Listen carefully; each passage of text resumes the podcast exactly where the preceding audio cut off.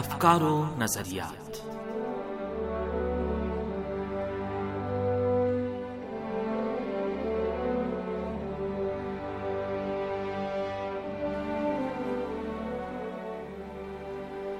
آپ عزیز، سامعین خدمت میں تہا شمیم اور مریم زہرا کا سلام عرض ہے۔ پروگرام افکار و نظریات کے ساتھ حاضر ہیں۔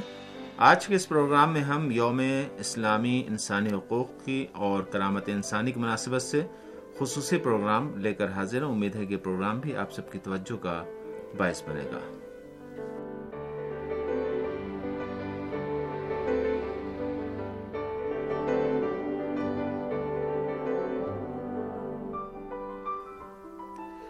سامعین، چودہ مرداد تیرہ سو ستاسی ہجری شمسی مطابق پانچ اگست انیس سو نوے عیسوی کو ایران کی تجویز پر اسلامی تعاون تنظیم او آئی سی نے اس دن کو اسلامی انسانی حقوق اور کرامت انسانی کا نام دیا تھا۔ یہ دن اس تاریخ کی یاد دلاتا ہے جب پانچ اگست انیس سو نوے کو او آئی سی میں اسلامی نقطۂ نگاہ سے انسانی حقوق کے اعلامیہ کی منظوری دی گئی تھی اور پہلی بار اسلامی ملکوں نے انسانی حقوق اور اسلامی حکومتوں کی ذمہ داریوں کے بارے میں اسلامی نظریات کا اعلان ایک قانونی بیان یا اعلامیہ کی صورت میں کیا تھا۔ اسلامی تعاون تنظیم کی قرارداد میں کہا گیا ہے کہ شریعت اسلام کے مطابق انسانی حقوق انسان کی فطری و ذاتی عظمت و وقار سے حاصل ہوتے ہیں۔ اس قرارداد میں متعدد موارد کی جانب اشارہ کیا گیا ہے کہ جن میں سے اسلامی کانفرنس تنظیم کے رکن ملکوں کے درمیان فعال ہم آہنگی اور تعاون کی تقویت کی ضرورت پر زور دیا گیا ہے۔ یہ تعاون انسانی حقوق کے شعبے میں اسلامی اقدار اور تعلیمات کے تحفظ، ارتقاء، اس کی اشاعت کی راہوں کے حصول کے مقصد سے اہمیت کا حامل ہے۔ اسی طرح حقیقی اسلام کی حمایت اور اس کا دفاع، اسلام کی توہین کے خلاف جد و جہد اور مذہب کے درمیان گفتگو وہ موارد ہیں کہ جن کا اس قرارداد میں ذکر ہوا ہے۔ اس طرح سے اسلامی انسانی حقوق کا دن امت مسلمہ کے لیے ایک موقع ہے تاکہ مسلمان عالم اسلام میں انسانی حقوق کو عالمی معاشرے میں متعارف کرائیں اور آج کی دنیا میں انسانی حقوق کو درپیش چیلنجز کے بارے میں تبادلہ خیال کریں۔ انسانی حقوق، انسانی وقار کے تحفظ اور اس کے تحفظ کے لیے علاقائی اور بین الاقوامی طریقہ کار، ان جملہ عالمی تشویش میں سے ہے کہ جس کی جانب اسلامی تعلیمات اور معصومین علیہ السلام سے منقول حادث اور روایات میں توجہ دی گئی ہے۔ ان دنوں عالمی ادارے اور بہت سے ممالک اور غیر سرکاری ادارے اور تنظیمیں خود کو انسانی حقوق کی پاسداری کا پابند سمجھتی ہیں۔ جبکہ انسانی حقوق کے عالمگیر اعلامیہ سے مربوط بہت سی دفعات میں اسلامی تعلیمات سے استفادہ کیا گیا اور بہت سے مواقع پر کوتاہیوں کا مشاہدہ بھی کیا جاتا ہے۔ رہبر انقلاب اسلامی حضرت آیت اللہ لزما سید علی خامنائی کا امریکہ کے انسانی حقوق کے انکشاف کے تعلق سے مطالبہ کہ جو اپنے اندر مغربی تمدن کو بھی چیلنج سے دوچار کیے ہوئے ہے۔ انسانی حقوق کے دعوے داروں کی جانب سے آج دنیا میں انسان کے ذاتی وقار اور انسانی حقوق کی کھلی خلاف ورزی کے جملہ موارد میں سے ایک ہے۔ رہبر انقلاب اسلامی کے جو ہمیشہ امریکہ میں انسانی حقوق کے بنیادی نقائص کے انکشاف کو ہر معاشرے کے آزاد منش اور حریت پسندوں کے لیے ضروری قرار دیتے ہیں، امریکہ میں انسانی حقوق کے تعلق سے اس طرح سے فرماتے ہیں۔ میں عرض کرنا چاہتا ہوں کہ ہر کسی کو انسانی حقوق کے بارے میں بات کرنے کا حق ہے، لیکن امریکہ کو یہ حق حاصل نہیں ہے۔ کیونکہ امریکی حکومت دنیا میں سب سے زیادہ انسانی حقوق پامال کرنے والی حکومت ہے۔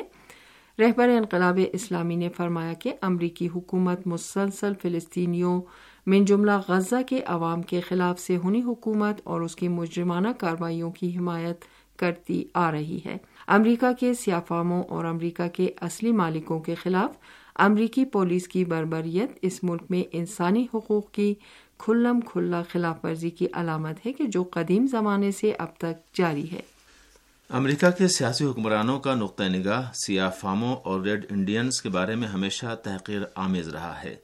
اگر ہم دوسرے ملکوں کے خلاف عائد امریکی پابندیوں اور جارج فلیٹ کے خلاف انجام پانے والی بربریت کے درمیان رابطے کا جائزہ لیں تو ہم دیکھیں گے کہ انسانی حقوق کا جھوٹا دعوے دار امریکہ ہمیشہ اپنے گھٹنوں سے ایسے افراد اور ملکوں کے گلے کو دبانا چاہتا ہے جو تسلط پسندی اور استقبال کے مخالف ہیں، تاکہ ان کو جان سے مار دے۔ آج دنیا کے اکیس ممالک کے خلاف امریکہ نے پابندیاں عائد کر رکھی ہیں، جس کے معنی یہ ہے کہ ان ملکوں کو بے جان کر دینا ہے کہ جو اپنے جائز اور قانونی حقوق کے حصول کے خواہاں ہیں اور استقبال کے تسلط کو تسلیم نہیں کرتے۔ امریکہ وہ ملک ہے جس نے ہمیشہ انسانی حقوق کا دم بھرا ہے، جبکہ وہ پس پردہ وسیع پیمانے پر بربریت انجام دے رہا ہے۔ در حقیقت، امریکہ کی جانب سے انسانی حقوق کا دفاع محض انسانیت کے خلاف امریکہ کے بے شمار جرائم پر پردہ ڈالنے کے لیے ایک نقاب ہے۔ انسانی حقوق کے کھوکھلے دعوے ان ملکوں کے سیاسی چہروں کو مسق کرنے کے لیے ہیں کہ جو امریکہ کے ساتھ کوئی سمجھوتا یا ساز باز نہیں کرتے اور ہمیشہ اس کی توسیع پسندیوں اور موزوریوں کے مقابلے میں ڈٹے رہتے ہیں۔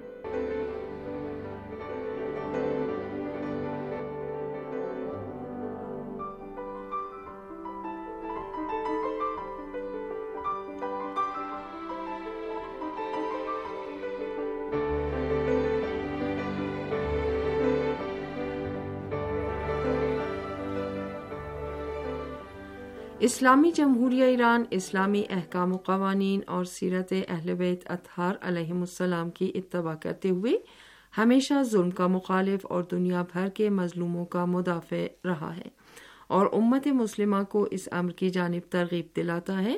یہ ایسی حالت میں ہے کہ امریکہ اور بعض مغربی ممالک کے جو ہمیشہ دنیا میں انسانی حقوق کا ڈھول بجاتے رہتے ہیں، ہمیشہ انسانی حقوق کی خلاف ورزی کرتے ہیں۔ رہبر انقلاب اسلامی حضرت آیت اللہ عظمہ سید علی خامنائی اس سلسلے میں فرماتے ہیں، امریکہ میں اور امریکیوں کے توسط سے دنیا بھر میں انسانی حقوق کی خلاف ورزی تمام ملکوں سے زیادہ انجام پا رہی ہے۔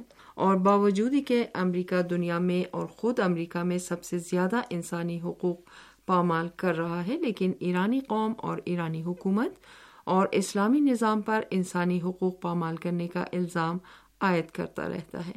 انسانی حقوق کا پرچم ایسے لوگوں نے اپنے ہاتھ میں لے لیا ہے کہ جو خود انسانی حقوق کی سب سے زیادہ خلاف ورزی کر رہے ہیں۔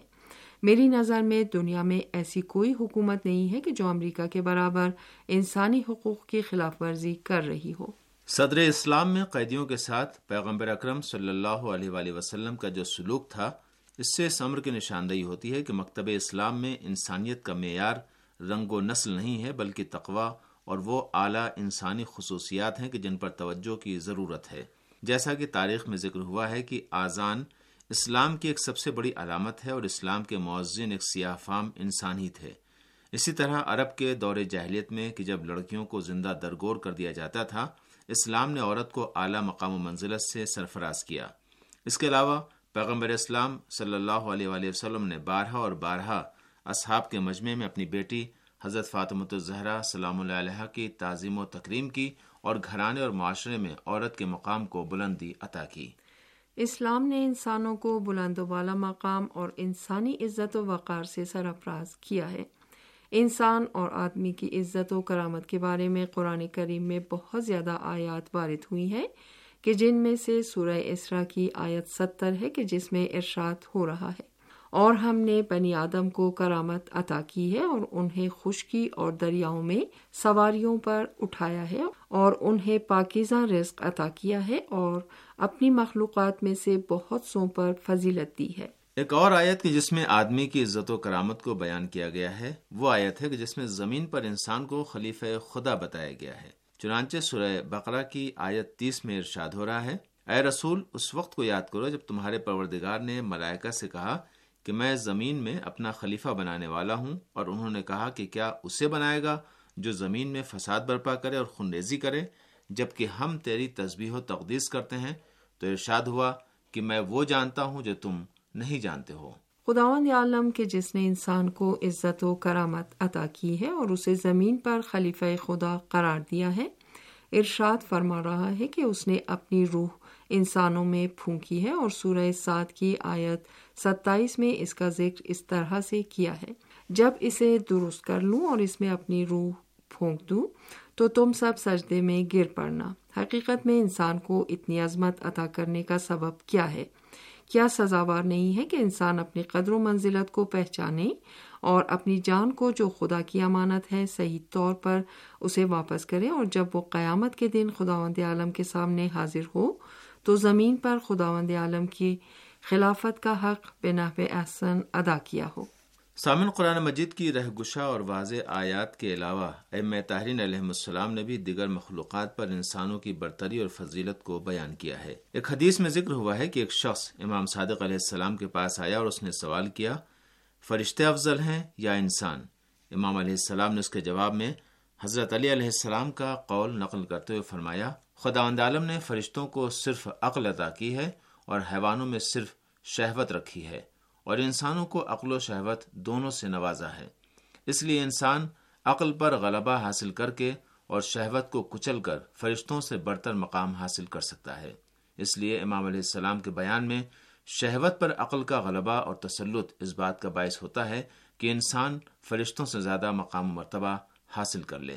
یہی سبب ہے کہ امام علیہ السلام فرماتے ہیں مومن خانہ کعبہ سے زیادہ معزز و محترم ہے۔ جی ہاں یہ تمام خصوصیات کے جو انسان میں منحصر ہیں، اس بات کا باعث ہے کہ انسان زمین پر خلافت خداوندی کی صلاحیت حاصل کر سکتا ہے۔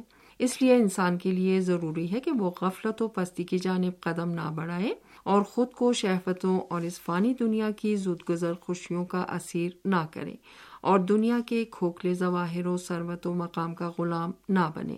پرانی آیات اور روایات معصومین علیہ السلام کی روشنی میں یہ بات واضح ہے کہ تمام انسان زمین پر خلیفہ خدا ہونے کی صلاحیت رکھتے ہیں۔ اس کے باوجود ایسے بے شمار افراد ہیں کہ جو اس مقام تک نہیں پہنچ سکتے۔ کیونکہ ممکن ہے کہ اپنے ناپسندیدہ اعمال اور رفتار و گفتار سے نہ صرف یہ کہ خلافت الہیہ کے مستحق نہ بن سکے بلکہ اس حد تک پستی میں گر جائیں اور خود کو انسانیت کی بلندی سے اتنا نیچے گرا لے کہ قرآن کریم کے مطابق وہ حیوان سے بھی زیادہ پست و ذلیل ہو جائے سامنے اسی کے ساتھ اس پروگرام کا وقت اب یہیں پر اپنے اختتام کو پہنچتا ہے۔ اگلے پروگرام تک کے لیے ہمیں اجازت دیجیے خدا حافظ۔